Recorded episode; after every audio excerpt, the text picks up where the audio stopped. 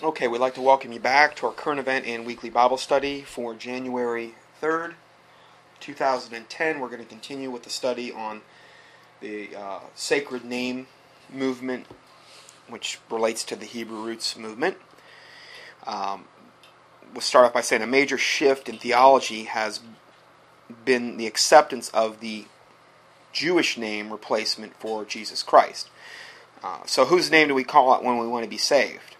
In whose name are we sent? In whose name do we pray, preach, teach, exercise divine authority? Is it Jeshua, Yeshua, Yeshua, Yes, Shusha, and then we can go on to the other 51 other alternate Hebrew roots movement spellings for the name of Jesus Christ. There's 51 others, and I've got them all here. You can see them on the PDF. I'm not going to go through them all. It's too many um, that you can go onto the PDF that will be available with this sermon up on Sermon Audio, and you can look at them all. Which one do we use? It's just like God is not the author of confusion. It's just like you got the King James and you got all the other hundreds of versions, and then you got this Jesus Christ, and then you've got all the other 50 plus possible ways they say it should be spelled. Well, which one do you call out when you get saved? If there's no other name given among men whereby we must be saved, doesn't that throw a little doubt on that? Well, God's not the author of confusion. Do you think the devil might have something to maybe do with that?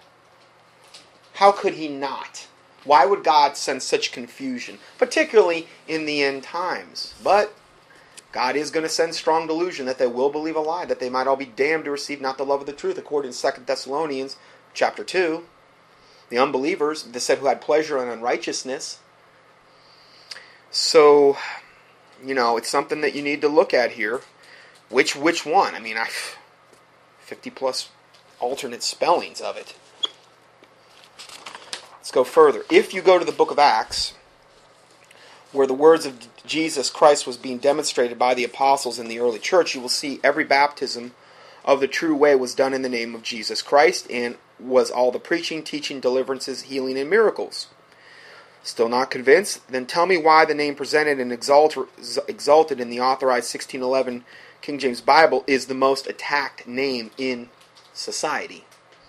Why is it the most degraded and spat upon name around the world? Uttered as a malignant byword by millions. I mean, you can say, you know, God or whatever and not offend people most of the time. But if you actually name the name of Jesus Christ, most of the time you'll see people bristle.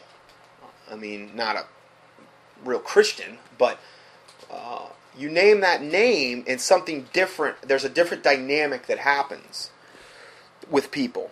And I'm sure you've seen that before. Uh,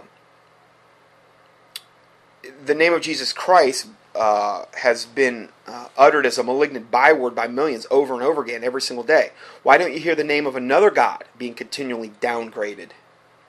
Why is not the name Yahweh being cursed conscientiously, consciously or unconsciously by the world's masses? Why is it they want to key on even these these ascended masters that are saying we're going to make our big debut soon with Maitreya as their leader? even though they claim that Jesus Christ is just one of the ascended masters, and that Maitreya actually gave Jesus Christ his power during his three and a half years of ministry where he did miracles and things, where he actually, what they say, overshadowed him.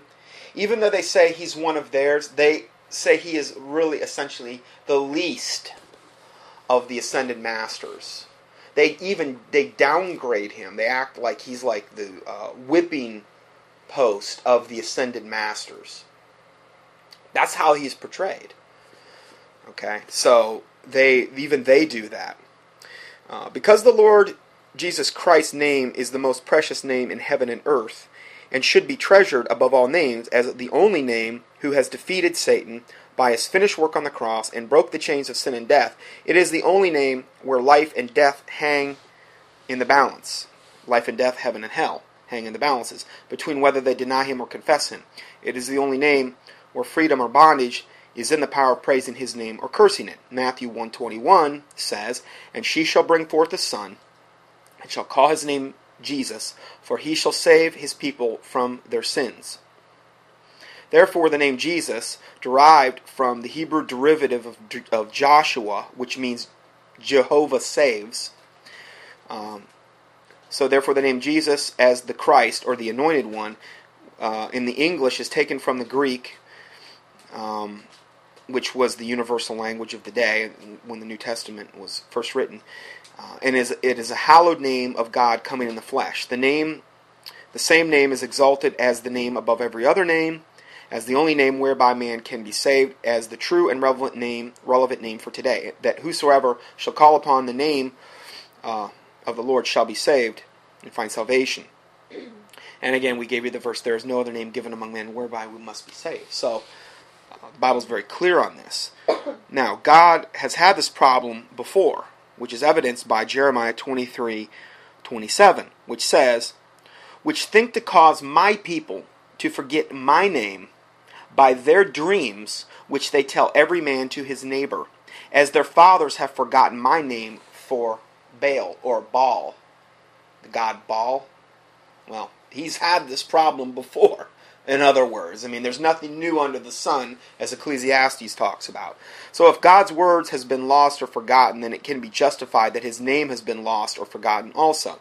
And it would also take so-called knowledgeable men who could put us right so the notion goes. However, because God has given us His Word, with every scripture given by divine inspiration, we only need to go to His book to find the name which is above every other name, the only name by which whereby man must be saved. The cult of Yah, Y A H, have got it all wrong, because its roots are not Jewish at all in the scriptural sense, but actually pagan.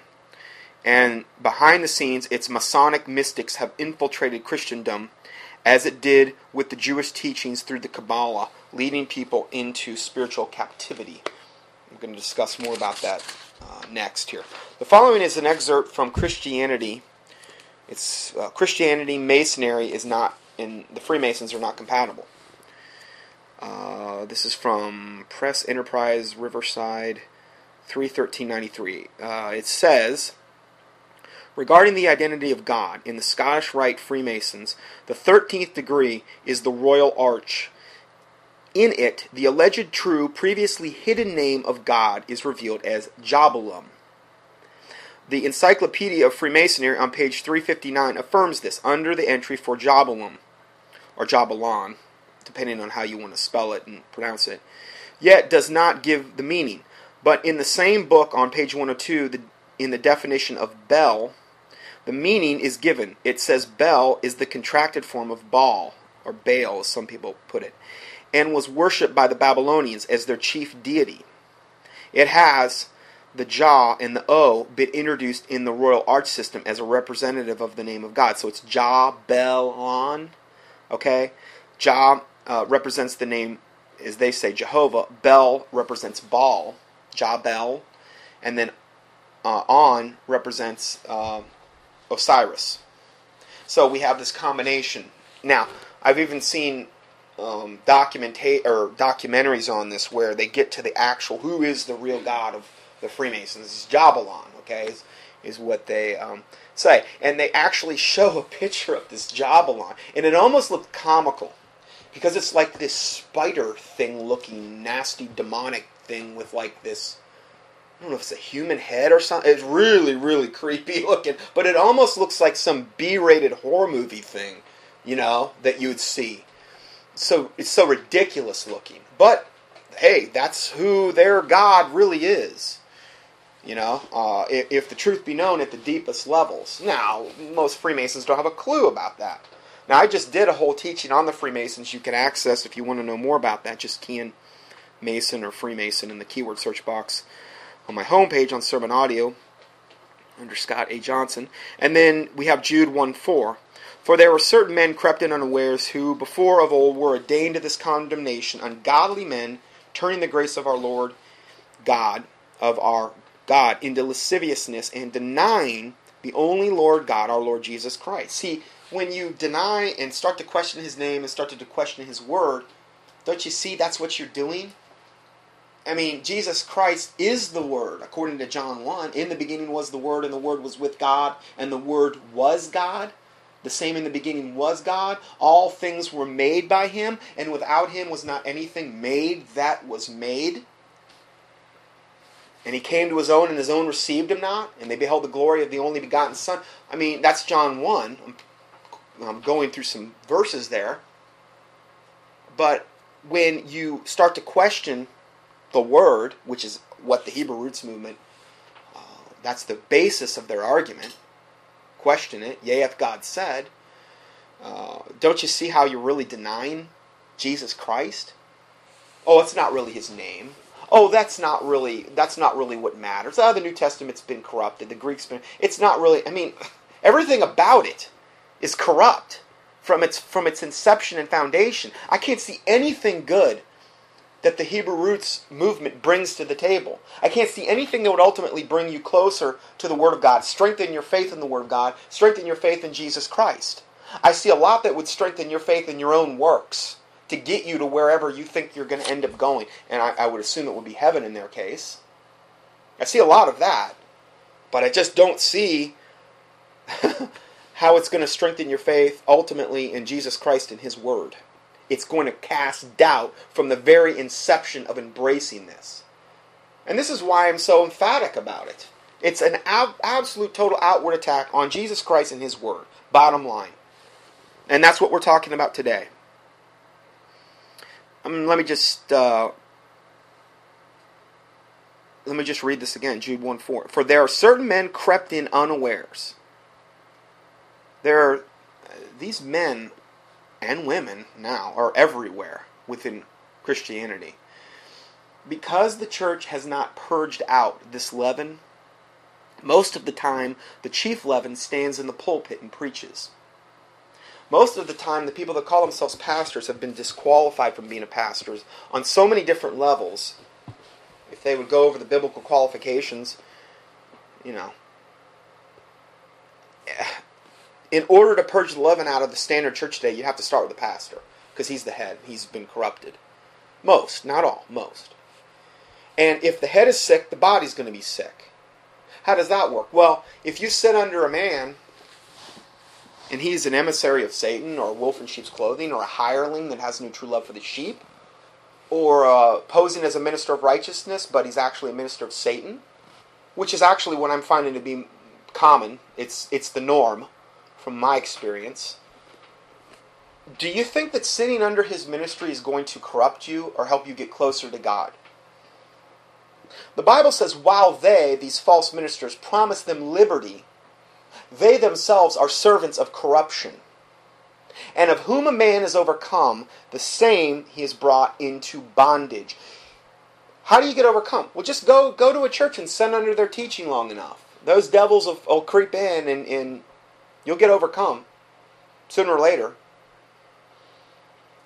It's what happens. If you give place to the devil, and when you go to these types of churches, if, if you're going to a synagogue or whatever, a lot of these things end up turning into in the Hebrew roots movement, don't think that you're so spiritually strong that you're not going to be overcome. I know it sure happened to me, as I've evidenced in some of my testimonies I gave earlier in this teaching. I was there, been it, done it, you know, whole thing. And uh, I'm not proud of it, but hopefully my testimony will help some others, and, and hopefully they're going to understand. Is you know, it's nothing to be. I mean, yeah, it's embarrassing telling the story, but um, I want to. I want people to understand that I'm not sitting up here thinking that I'm. It's above me for this to happen. We need to take heed lest we fall. Um, not let pride well up, not to think we're better and smarter and more holy than other people. Uh, when that starts happening, pride comes in, and the, the propensity to become blinded uh, increases exponentially. So, through this Masonic Kabbalah infiltration, Jehovah becomes Yahweh, Jesus becomes Yeshua. Uh, hence, God is now called G D, which I see a lot of. People email me they, they can't pronounce the full name of God. where is that? Where is that in the New Testament where it says to do that? Well, it's not. But my rabbi. I, okay, fine. That's about all I need to hear. I see. All I need is the Word of God. I don't need a rabbi to do my interpreting for me. Hence, God is now G-D, uh, being referred to as Yah, or sometimes Jah.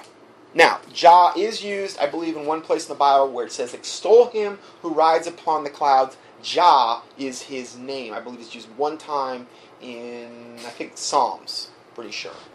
Okay, so I'm not saying that's an absolute unbiblical term.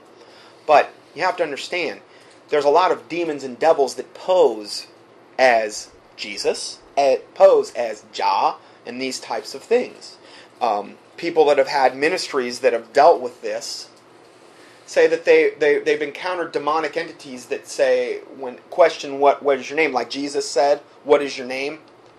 Um, and uh, to the maniac guy, and he says, we are legion, for we are many. Okay? So there is a biblical precedent for that. I don't think you should be conversing with devils and demons a lot. I don't think it's a good thing to get in the habit of, but uh, they people that have uh, done that type of ministerial work has said that there's many times the devil or demon they encounter identifies itself as Jesus. Well, it's a false Jesus. It's posing as whatever, and it's just mimicry. It's just a counterfeit. Okay, so um, anyway, I just kind of wanted to wanted to throw that in there. Uh, so this suits the mystics, the secret societies, the covens, along with some of the ecumenicals and the coming emergent church. We're going to see more and more of this. A big tenet of the coming emergent church, if you trace it back to its lineage, is theosophy, which is really, I know I've said witchcraft is the coming essence of the one world religious system, but the, the, the foundation of that witchcraft, I believe, will be theosophy, which is what Maitreya and Benjamin Creme heavily advocate. And the people at the highest levels in the New Age heavily, and the United Nations heavily advocate theosophy. In fact, if you go up to Maitreya's website and go to their recommended reading site, you're going to find every single work that Alice Bailey ever produced. And Madame H.P. Blavatsky, the one that started the Theosophical Society. Alice Bailey, most of what she wrote was channeled. I, I believe it was all, all demonically channeled books. Djwhal Khul, I think she channeled through maybe it was another one of these ascended master things, whatever. But anyway, I mean, that's where they got their information from. Straight from fallen angels. Most likely, is what they are. Uh, so it's not really an accurate source of truth there. There's no truth in it. Uh, theosophy is essentially just Luciferianism, the worship of Lucifer, who ultimately is Satan. Okay, you can call him whatever name you want to call him. But um, this whole name thing that we're talking about today is going to play into that, I believe, very heavily. So, this suits the mystics, the secret societies, the witch covens, the, some of the ecumenicals, and increasing amount in the emerging church movement, and trendy New Agers, making Christianity both contemporary, palatable, and acceptable to those in these other cults. Well, don't we all have to have a one world religion eventually? How are we all going to get on the same page? This is one of the ways it's going to happen. By corrupting the Word of God, corrupting the name of Jesus Christ. It's one of the ways it's going to happen. The Yah thing has become a trendy word through the 80s and the 90s from the Star Wars craze to the Rastafarians. I think they mean like with the Rastafarians, the guys with the dreadlocks, and they worship that guy named Haile Selassie. I did a whole teach. I did a teaching on them once. It was real early.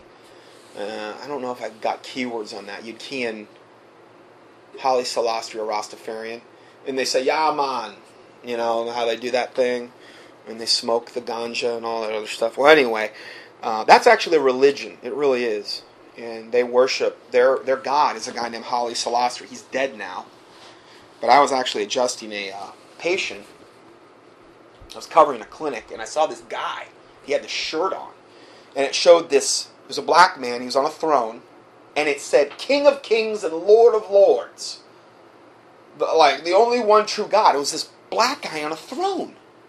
Now this has nothing to do with me being prejudiced. I'm, it was a white guy, I'd be just as, you know, bad. But I, I was like, I asked the guy. I said, I got him up from the table. I'm like, who is this guy? Oh, it's Holly. He, he knew a little bit. He was just wearing a shirt. He was like, it's like you know, I went there and I got the shirt, you know, I bought the shirt type of thing. He didn't really, he wasn't involved in the religion, but it is literally the religion of the Rastafarians. And uh, they were they they revere the guy as God. So anyway, I I've, i did that study on that a long time ago. Um, pretty pretty unbelievable what they believe with that, and uh, most people don't understand Rastafarian is actually religion.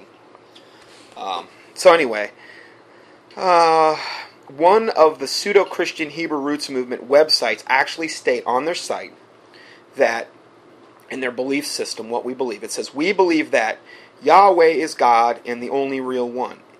Yahshua. Now that's not the. It's Y A Y A H S H U A. Is the Son. And that and that's not the traditional Greek spelling that we see. Okay, and then that Yahshua is our Savior and salvation. So there is no oneness or Trinity. So they're very very against um, the Trinity or the concept of the Trinity, I should say. Uh, and that the real names are Yahweh and Yahshua, and that there is no so called church or one group, but it is an organism of the hearts of people, whatever that means. And that we observe the weekly Sabbath from sunset till sundown, and also the spring and fall feasts, but not the worldly feasts. So they substitute the pagan feasts of you know, Valentine's Day and Xmas and Ishtar for their Jewish feasts. Okay, and that they think that makes them better and holy. And that they literally have to do that. The Sabbath, the whole thing. And I've done several teachings on the Sabbath. Uh, that is probably of all the factions of the Hebrew roots religion, I've gotten more negative feedback on that one than any. Uh, I still remain undeterred. I believe the, the facts are absolutely overwhelming regarding that. I've probably done a total of six different teachings where I've got into this. I've never seen anybody be able to refute what I've set before them. Uh, not to say that I'm better. It's not even my research. It's other people's research that are smarter than me that have done better. You know, and, that, and that's what they do. There's there's many ministries, and that's their niche. That's what they do. What I try to do is glean from different ministries, and not try to be you know, the absolute be all expert in any one particular area, but more like a, I don't know, whatever you, you call him, a renaissance man or whatever, that would know in many different things that I can tie things together so that I can give more of an overall picture of things through the Lord. You know, not in and of myself. I don't want to give, take credit for anything. Uh, so they observe the weekly Sabbaths from sunset till sundown. Um, then they say a new year starts when the first visible new moon on or after the spring equinox. Oh boy, now we're really getting complicated. Uh, and then it says, by obeying any law, we will not be, quote, saved, but we have to obey the laws. Whatever that means. Okay, so it's like, oh no, we don't, we don't want to say that, that, um, we don't get saved through Jesus Christ. But if we don't obey the laws, then uh, there's going to be hell to pay, essentially. they like to kind of tiptoe around that one because there's so much you can, so many Bible verses you could quote to, to refute that. So then let's go further. Then they believe this is a big one. I just love this one. This is what the Seventh Day Adventists believe. The mark of the beast is Sunday, and the Seventh Day Adventists at the deeper levels do teach this. Maybe not garden variety entry level. But they believe the mark of the beast is Sunday. Sunday worship, essentially. And it's not a barcode on the forehead or a subcutaneous microchip. Well, hey, it's good enough for me. They really refuted the Bible on that, where the Bible says, you know, any man that taketh the mark of the beast in his right hand or his forehead, you not be able to buy, sell, or trade. Yeah, they really refuted that one. Now, I've done several teachings on mark of the beast as well. This is how delusional you become. This is a typical example of how they stray from the Word of God and embrace the teachings of man, which are really nothing more than doctrines of devils and seducing spirits. So let's look at some proof in regard to Yah's root. Y A H. Um, Baal was the false, was one of the false gods of the Jews uh, embraced. Baal, which means Lord and substitutes the our Lord and transposes to many other names, depending on the language and the nation it represents, such as Horus, Tammuz, Eros, Jupiter, Zeus, and so on.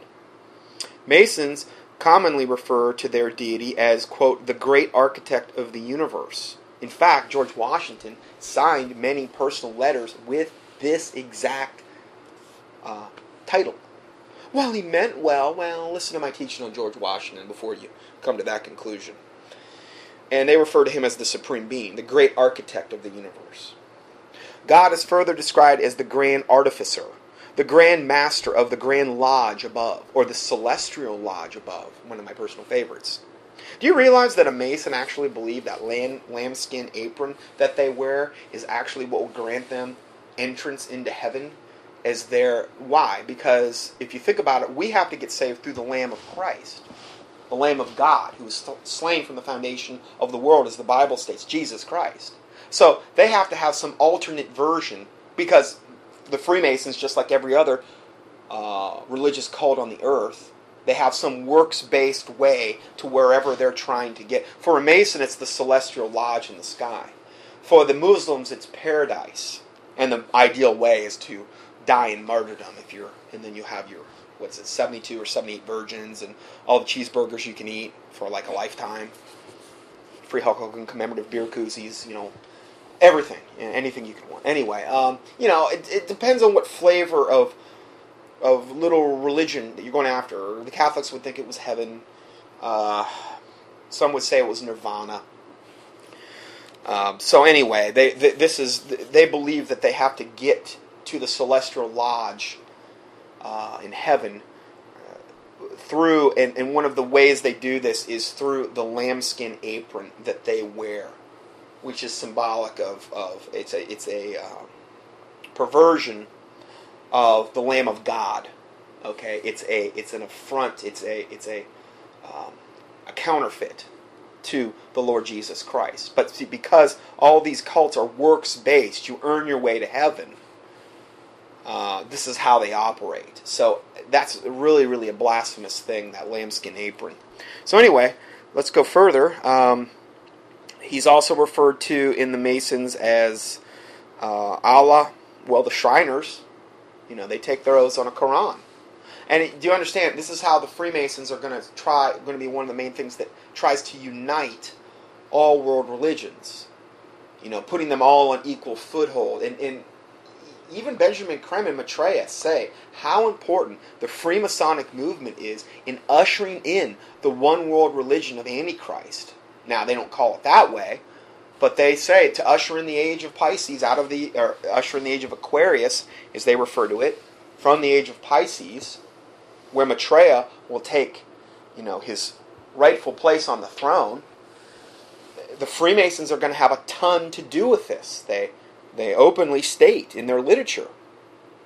He's also referred to um, as um, Freemasonically, he can be referred to as Buddha, Brahma, Vishnu, Shiva, or the Great Geometer. Ah, I think that's my favorite, the Great Geometer.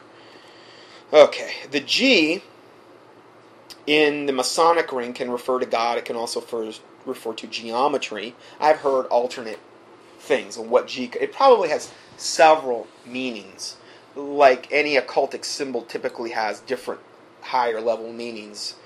Uh, there's a meaning that may be given to the masses, a meaning that is given to the entry level Masons, and then maybe mid level and then advanced. So it's hard to say it just means one thing. Masons claim that the actual name for God has been lost, which is a common theme you'll see here and we're going to get more into that. Now, remember, I'm just scratching the surface here. Uh, there's a lot more to cover with this teaching that we will be covering. So if I haven't answered your questions yet, stick with it.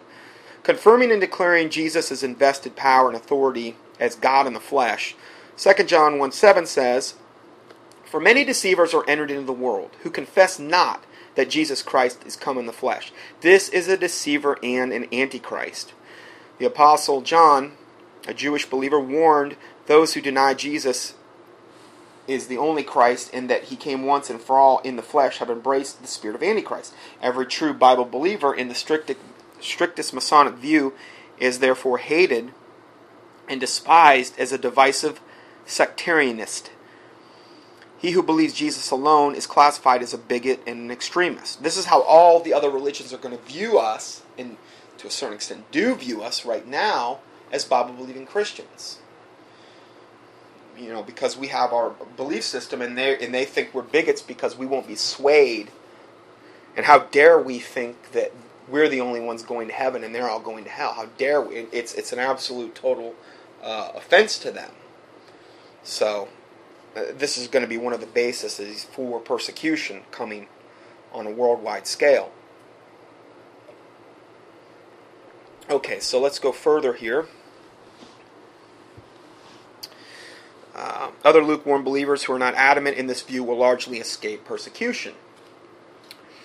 Jim Shaw, a former 33rd degree Mason, says that the Freemason Freemasonry is not based on the Bible, referred to as the Great Light, but on the Kabbalah, a medieval book of Jewish mysticism and magic.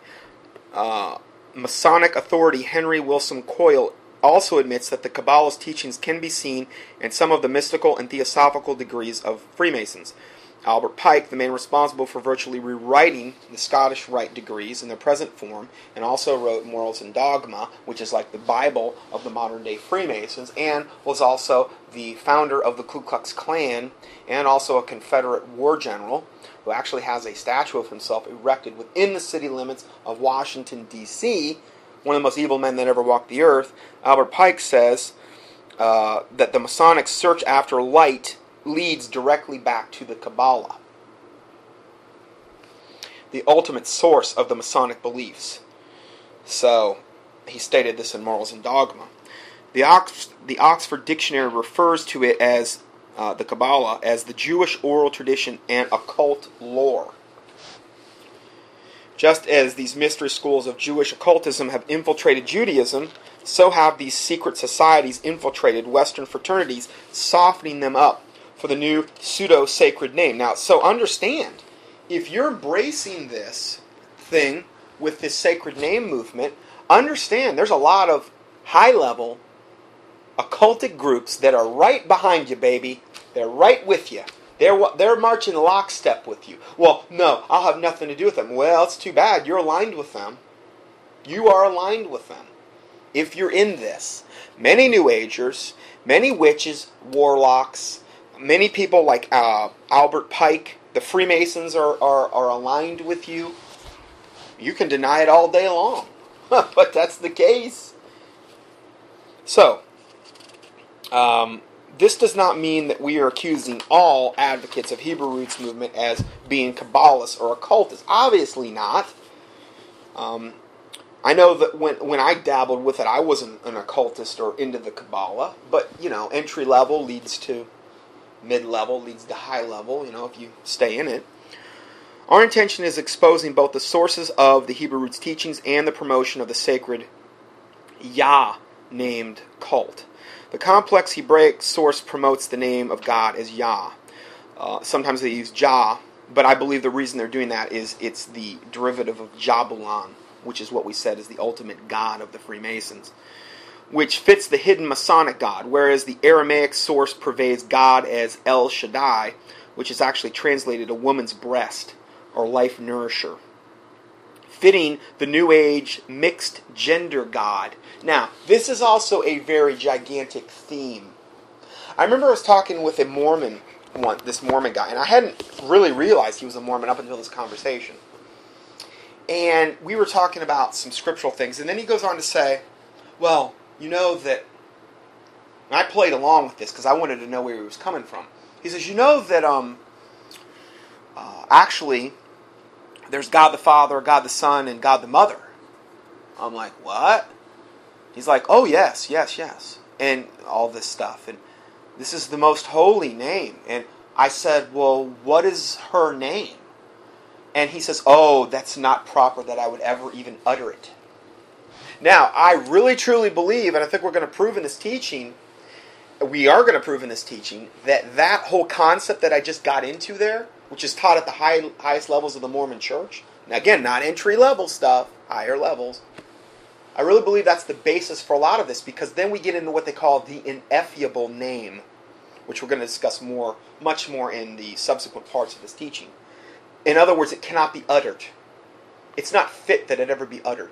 This mother God concept is um, has been hidden for the large large part uh, because obviously it would contradict the Bible, and it's all part of this whole ineffable name movement that we talk, which relates to the subject that we're talking about today. But there's there's different flavors of things that we're looking at here, so we'll get into that in a little bit uh, more detail later.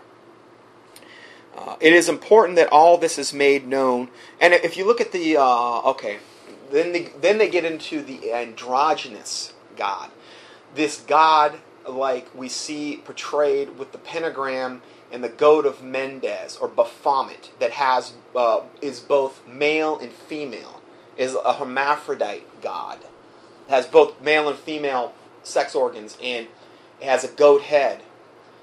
Well, Satan just wants to pervert any possible way he can pervert things. Okay, that's his MO, his modus operandi. So this is what he does. And thereby trying to cast as much doubt on the Word of God in God Himself. So, anyway, I'm going to discuss that in much greater depth in coming parts here. Um, it is important that all this is made known to those who profess the name of Jesus Christ so the true name is honored, and Christians are aware of the substitutes of being lured back under the law or digressing even further into occultic deception. So again, this is another thing. Which God do we serve? Is it YHVH? This is now we're getting into what they call the Tetragrammaton. Tetragrammaton, which we're gonna we're gonna discuss that much more. Or is it YHWH? Or is it Yahweh? Is it Yah? Is it Yahweh? Is it Yahweh, and the other 33 names given, alternate spellings given that the Hebrew roots people would tell you, and high level occultists, as we're going to see, would tell you. So understand, all you Hebrew roots people out there, you are you're going to see how yoked up you really are with high level occultists as this report progresses, because they're right on the same page with you. And they view this just as importantly as you view it. I mean, that by itself would might you might want to rethink things, you know. So, an open-ended scrambled deity based on esoteric interpretation is this what we're dealing with, or is it the God of Abraham, Isaac, and Jacob, the God of Israel, David, and the prophets, the God of Paul, Peter, James, and the Church of God, the God and Father of our Lord Jesus Christ? 1 John five twenty says, that we may know him that is true. And we are in him that is true, even in his Son, Jesus Christ. This is the true God, the eternal life. See, it's simple. Isn't that simple? You know, it's not complicated. You know, the Bible says the Word of God is of no private interpretation. What is the basis for the Hebrew Roots Movement teachings? Private interpretation. You have to go to some man or some rabbi to really figure out what's really going on. You, well, you know what they're basically saying then? They're basically saying all the people that were saved, like through, um, you know, all the, the early Christians, the Anabaptists, and and the Waldensians and the Lombards, and then and then the people that came out of the Catholic Church through the Protestant Reformation. And the, they're basically saying all of them were I mean, in, in an indirect kind of way, well, they all went to hell because they didn't really know the real name of God. Therefore, they were calling upon some false deity, particularly, say, Zeus. So they all went to hell. And we're the only ones that have this true privilege information. We're special. We've got our Ovaltine secret decoder rings, and we're special. We joined the club, you know. We got the ID cards and stuff, and we're better.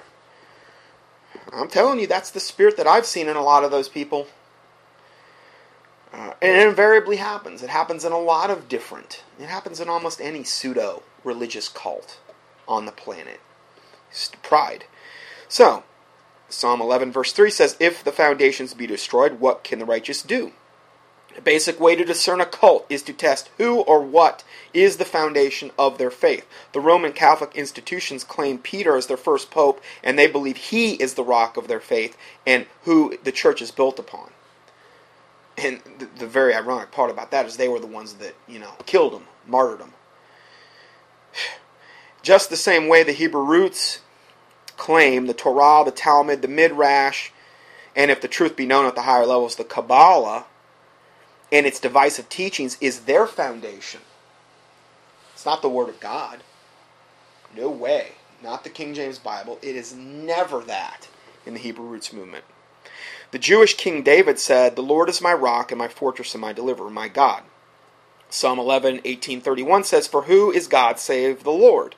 And who is a rock save our God? David, a man after God's own heart, saw the Lord of heaven and the earth as his source and foundation, not the nation he served, nor its traditions or ordinances.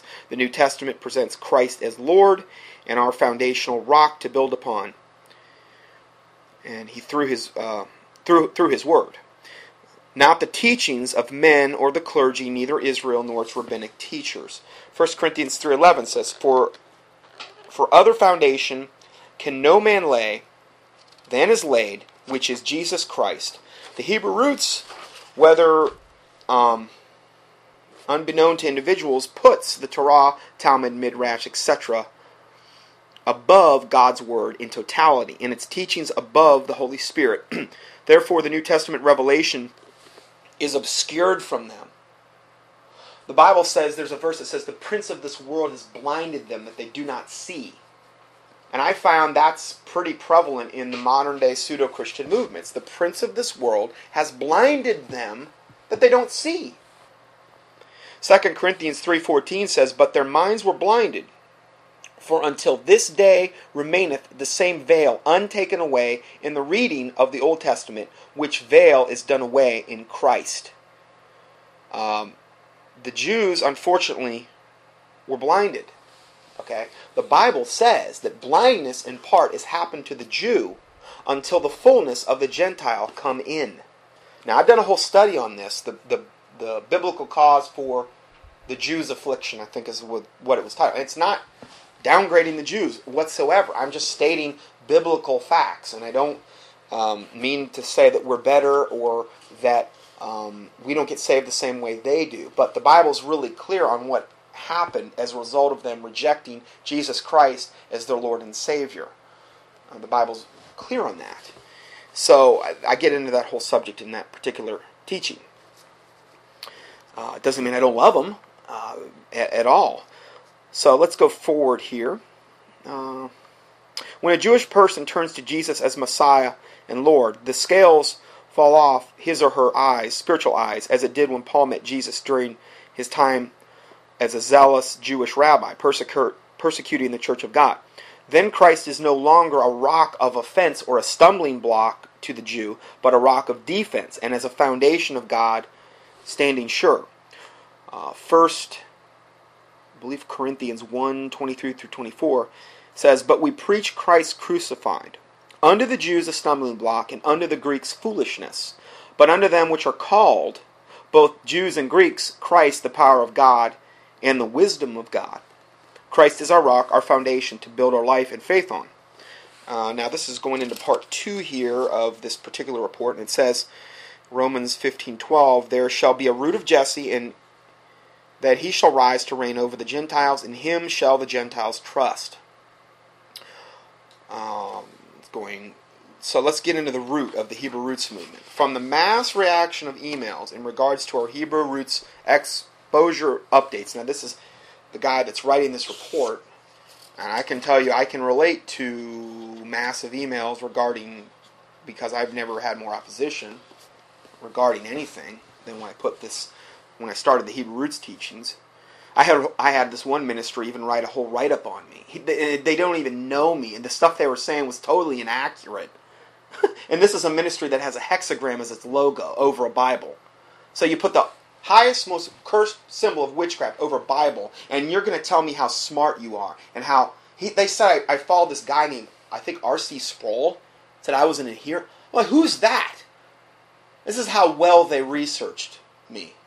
so eventually, I'll probably get to that, the uh, uh, rebuttal of that. But I mean, come on. So anyway, uh, from the mass reaction of emails in regards to our Hebrew roots movement exposure, it is obvious we have touched on something important. Also, because of the many people who have misunderstood or misconstrued us in regard to these articles, I feel it is important we clear up a few points here.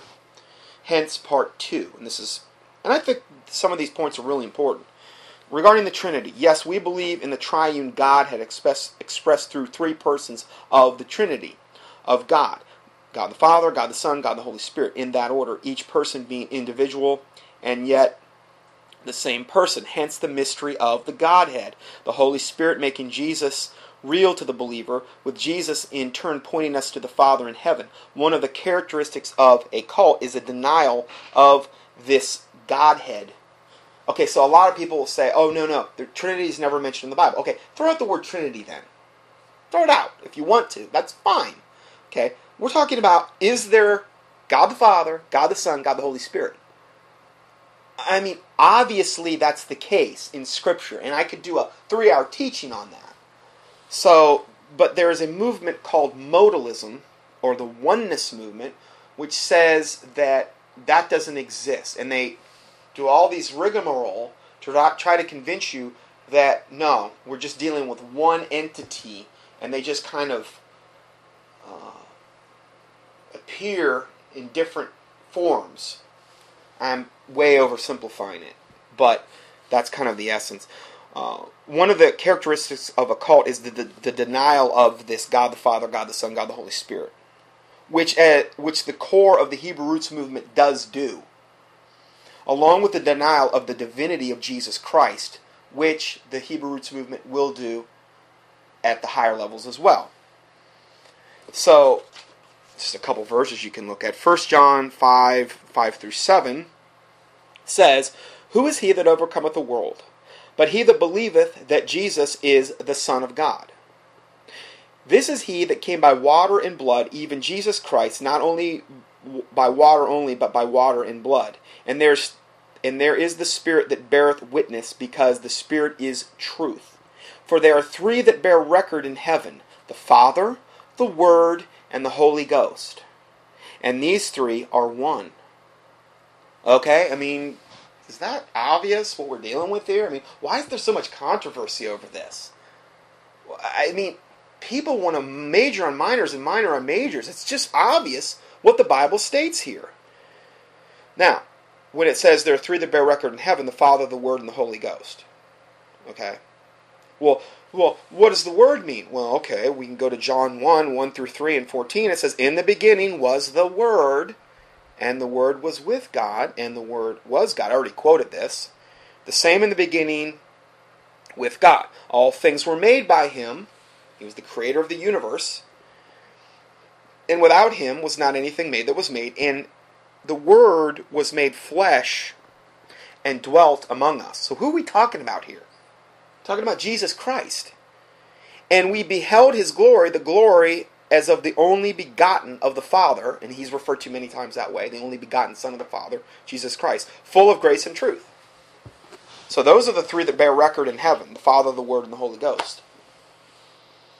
Okay, so, anyway, I'm not going to go down that rabbit trail anymore.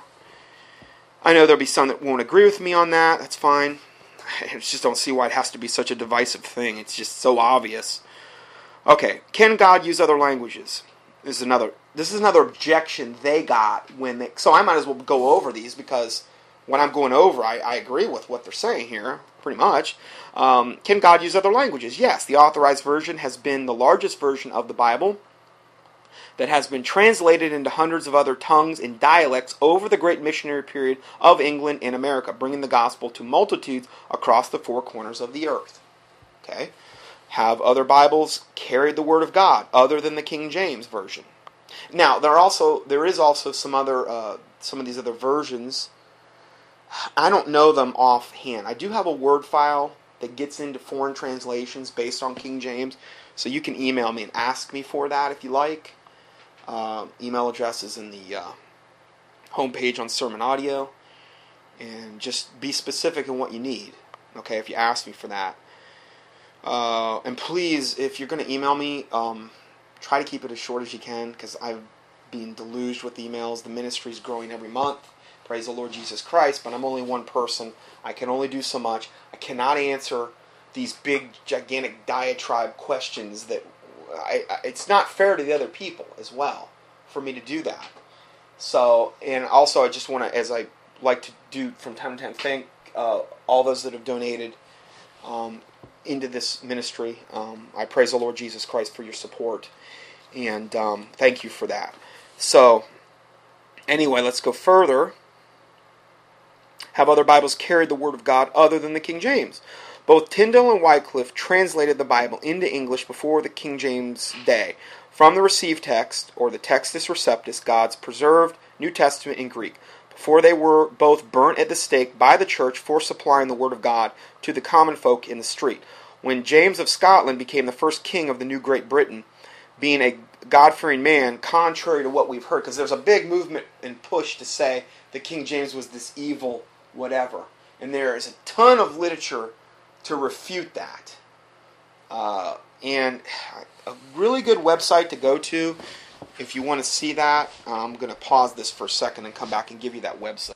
Okay, so just when this question comes up, this is the site I refer people to. It's www.jesus-is-lord.com. And this has a section, it's actually forward slash king, I-N-D-E, dot H-T-M. Uh, it's King James. And he has article after article after article. Biography of King James. King James, a bio- biographical sketch. Interesting, facts about King James. Why is King James called uh, the sixth or the first? Which one? Uh, King James first, Great Britain's Solomon. King James first, design Great Britain's. Fra- He's got all these things about here. And then they've also got a section in here on the King James translators. You want to know about King James? I don't, man, I don't know any place you could go where you would get more information on King James um, and the translators of the um, translators of the King James Bible. There's a whole section for that. And I get these questions a lot, so it's kind of a good place to uh, bring it up. And if you have any questions on that end, you can go to that particular site. It's very, very good. I don't, know of a better site on it. There's also a book, a whole book that was written that is called King James Unjustly Accused. And you can click on that book. It's at the bottom of this website. Uh, it's by Stephen A. Coston, C O S T O N. The latest evidence supporting the godly character of the Most High and Mighty. Uh, I don't know if I like that term, but the King James, by the grace of God, King of England, Scotland, France, Ireland, Wales, defender of the faith, and renowned Christian king. So, anyway, um, I would encourage you to um, go to that site if you have questions regarding King James. Because that's another way that they attack the Word of God by attacking King James. Anyway, let's go further. Um, let's see here. When James of Scotland became the first king of the new Great Britain, being a God fearing man, and like myself, encouraging relationship and accountability to God only, produced the first public Bible for the man in the street, the authorized King James. Actually, at the time, it was called just the Holy Bible, authorized version. Uh, and it was based on God's preserved, received text, well, also the Hebrew Masoretic text, I mean, of the Old Testament. Uh, and the book's title was the Holy Bible.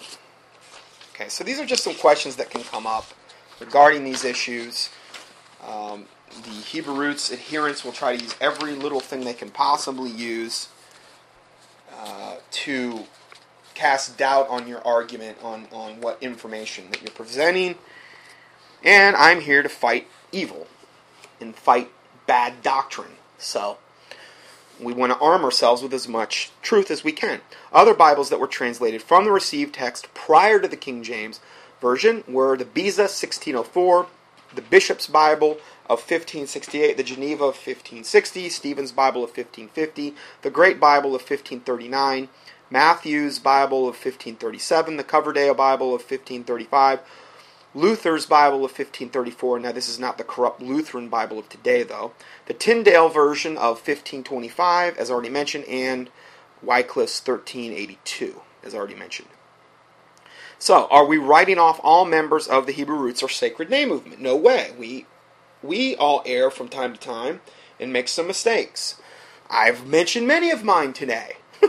so, like us all, much of what I have done in my life has been in ignorance. So, why not make allowances for others? Just because someone writes G D for God or uses Yahweh doesn't mean we say we cut them off. We're exposing false doctrine.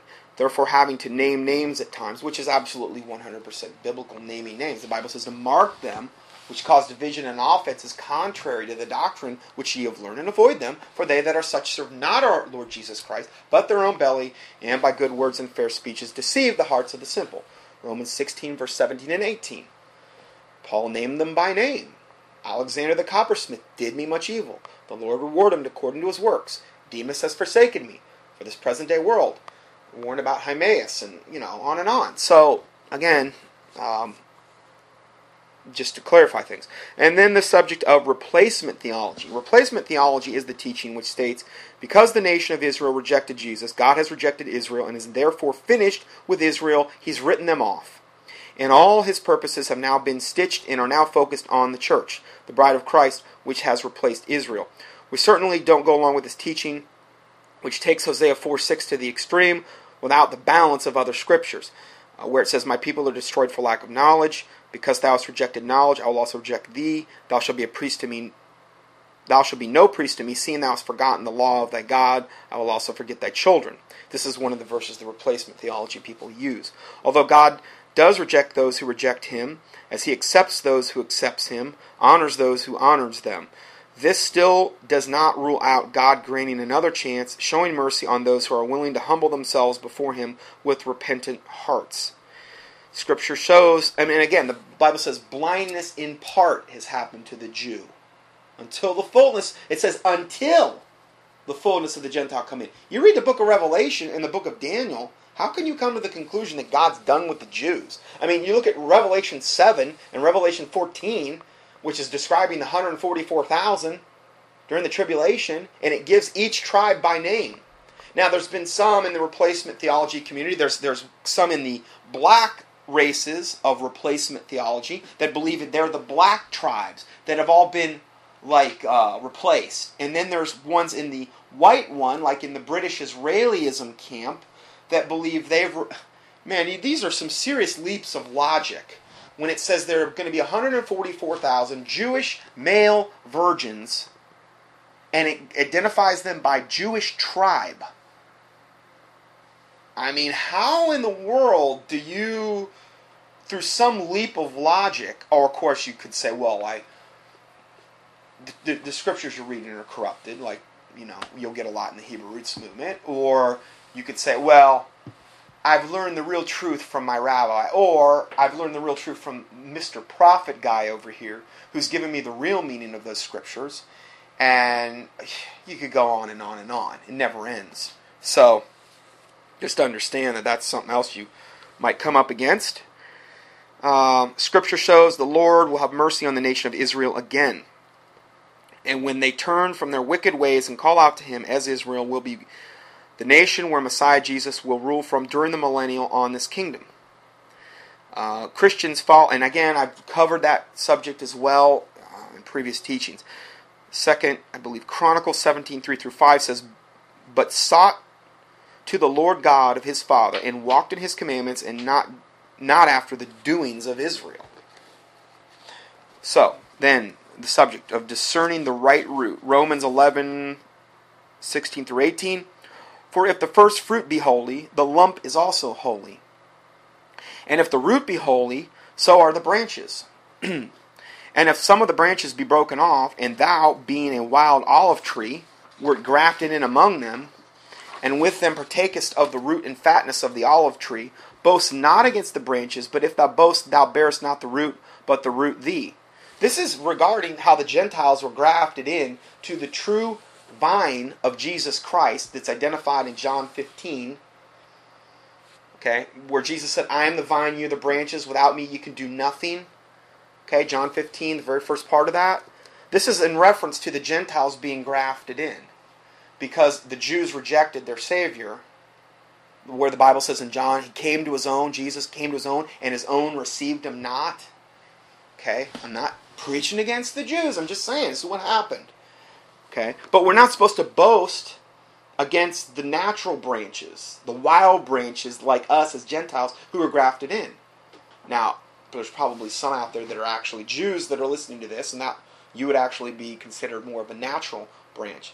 but the Gentiles is, is who they're in reference to here. One of the main reasons for the Hebrew roots to have been had so much sway in Christendom has been due to the misconception of Romans chapter 11. This has been because of the misinterpretation of the olive tree in relation to Abraham's seed, along with the wrong interpretation of the tree's roots. See, we are Abraham's seed according to faith in Jesus Christ. The Bible is very clear. It says, If ye be Christ, then you're Abraham's seed and heirs according to the promise. Okay?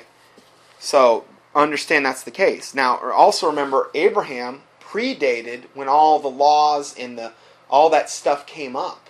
That didn't come until hundreds of years later through Moses. Abraham was the father of Jew, the Jewish nations, but was there such a thing when Abraham came in as the Sabbath and all the laws and all the ceremony and all the stuff wasn't wasn't there, wasn't in place yet. Okay, so understand that as well. That's something else to think about. He is our father according to the promise. I don't like to use that word father because the Bible says call no man father, but your father in heaven. Uh, but anyway, according to promise but not circumcision, tithing, Sabbath keeping, or their law observance, which wasn't even in place in Abraham's day. The olive tree we are grafted into is not the natural Israel of the flesh, but Jesus Christ. And again, see John 15. I am the vine, Jesus Christ, ye are the branches. Abide in me, and I abide. If you abide in my words, if in my words abide in you, you know, it's very important that we're abiding in his word. That's what John 15 talks a lot about. Has a lot to do with us getting our prayers answered too. It implies that. Uh, so it's it's a very serious portion of Scripture. The Jewish people have been cut off for rejecting their Messiah, and the Gentile believers have been grafted in. However, this is not an excuse for Gentile believers to be cocky as Jews are being grafted in again as they too find Jesus Christ as the Messiah. The false teachings of the Hebrew roots people say we need to go back to our Jewish roots to literally understand the New Testament. This is not so. If the root be holy, so are the branches. Um, let's see here. The roots can't be Jewishness. In other words, this root that is referenced, because the roots are holy. And in this context, no one is holy. In this context, no one is holy save Jesus Christ. If we, Jew or Gentile, be connected to Him, Jesus Christ, then we become holy branches, enjoying the benefits of the promised um, where the Bible talks about you're justified, you're sanctified, you know, through the Lord Jesus Christ, His Word. Um, the Bible talks about the washing of the water of the Word. Uh, you're sanctified through thy truth. Thy word is truth. Sanctified means to be made holy and set apart through the blood of the Lord Jesus Christ. We can come boldly before the throne of grace to make our supplications known. The blood of Jesus Christ cleanses us from all sin. See, this is how we get there through Jesus Christ. His shed blood, His finished work on the cross. Not in of ourselves, not through our own works, not by keeping the Sabbath and doing this and doing that and going through all these, jumping through all these hoops. It's no different than Catholicism. Keeping the seven sacraments, doing this and doing that. No different than any other cult if you boil it down. Well, I got to do this and I got to pray to this God. I got uh, never ends. Okay, so let's go further here. Uh, if interpretation of the scripture relies on Jewishness and not on God's Holy Spirit, this would put the Jewish teachers in a place of monopolizing scripture. That's exactly where they where they want to be, placing them on the same hierarchical plane as the Orthodox clergy and the Roman Catholic institution who place the church, not the individual revelation, in charge of interpretation. And this is why the Pope can say and do whatever he wants to, and his word goes, because he believes he is, and it's literally in the inside of his mitre cap, his Dagon god, fish god mitre that he wears. You ever notice how, if you look at his hat from the side, it looks like a fish, his mouth? That's symbolic of Dagon, the fish god. This is the same god that when Samson went into the temple and he got strength at the end and he pushed apart the pillars and the whole temple came down, that was the temple to Dagon, the fish god. It's representative in the churches in the Pope's mitre. So um, he, uh, and on the inside of his cap there, uh, it actually says manufactured by Spalding. Spalding caps. No, just kidding. Sorry about that. I lost control there. Uh, anyway, it actually says vicar of Christ. What does the word vicar mean? Substitute. Substitute of Christ on this earth. That's what they believe the Pope is. Essentially, an infallible person. This wicked devil that sits on the throne at St. Peter's Basilica. I mean, the guy's so evil looking, I can hardly stand to look at him. My word. Anyway. I mean, don't think I'm biased or anything. I don't want you to get that impression at all. Come on. Uh, anyway, uh, just kidding. Uh, so, let's see here. Private interpretation or individual revelation. Scripture speaks for itself. It teaches against claiming private interpretation, no one group monopolizing the truth. See, this is something that you need to all bear in mind, and I need to constantly be reminded of this myself. Let me read this verse first. Knowing this first, that no prophecy, this is 2 Peter 1 20 through 21. Knowing this first, that no prophecy of Scripture is of any private interpretation. For the prophecy came not in old time by the will of man, but by holy men of God spake as they were moved by the Holy Ghost.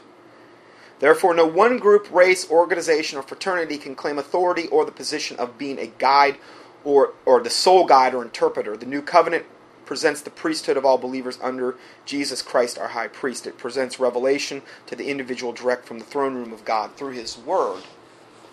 But see, in today's day and age, I get these people emailing me all the time.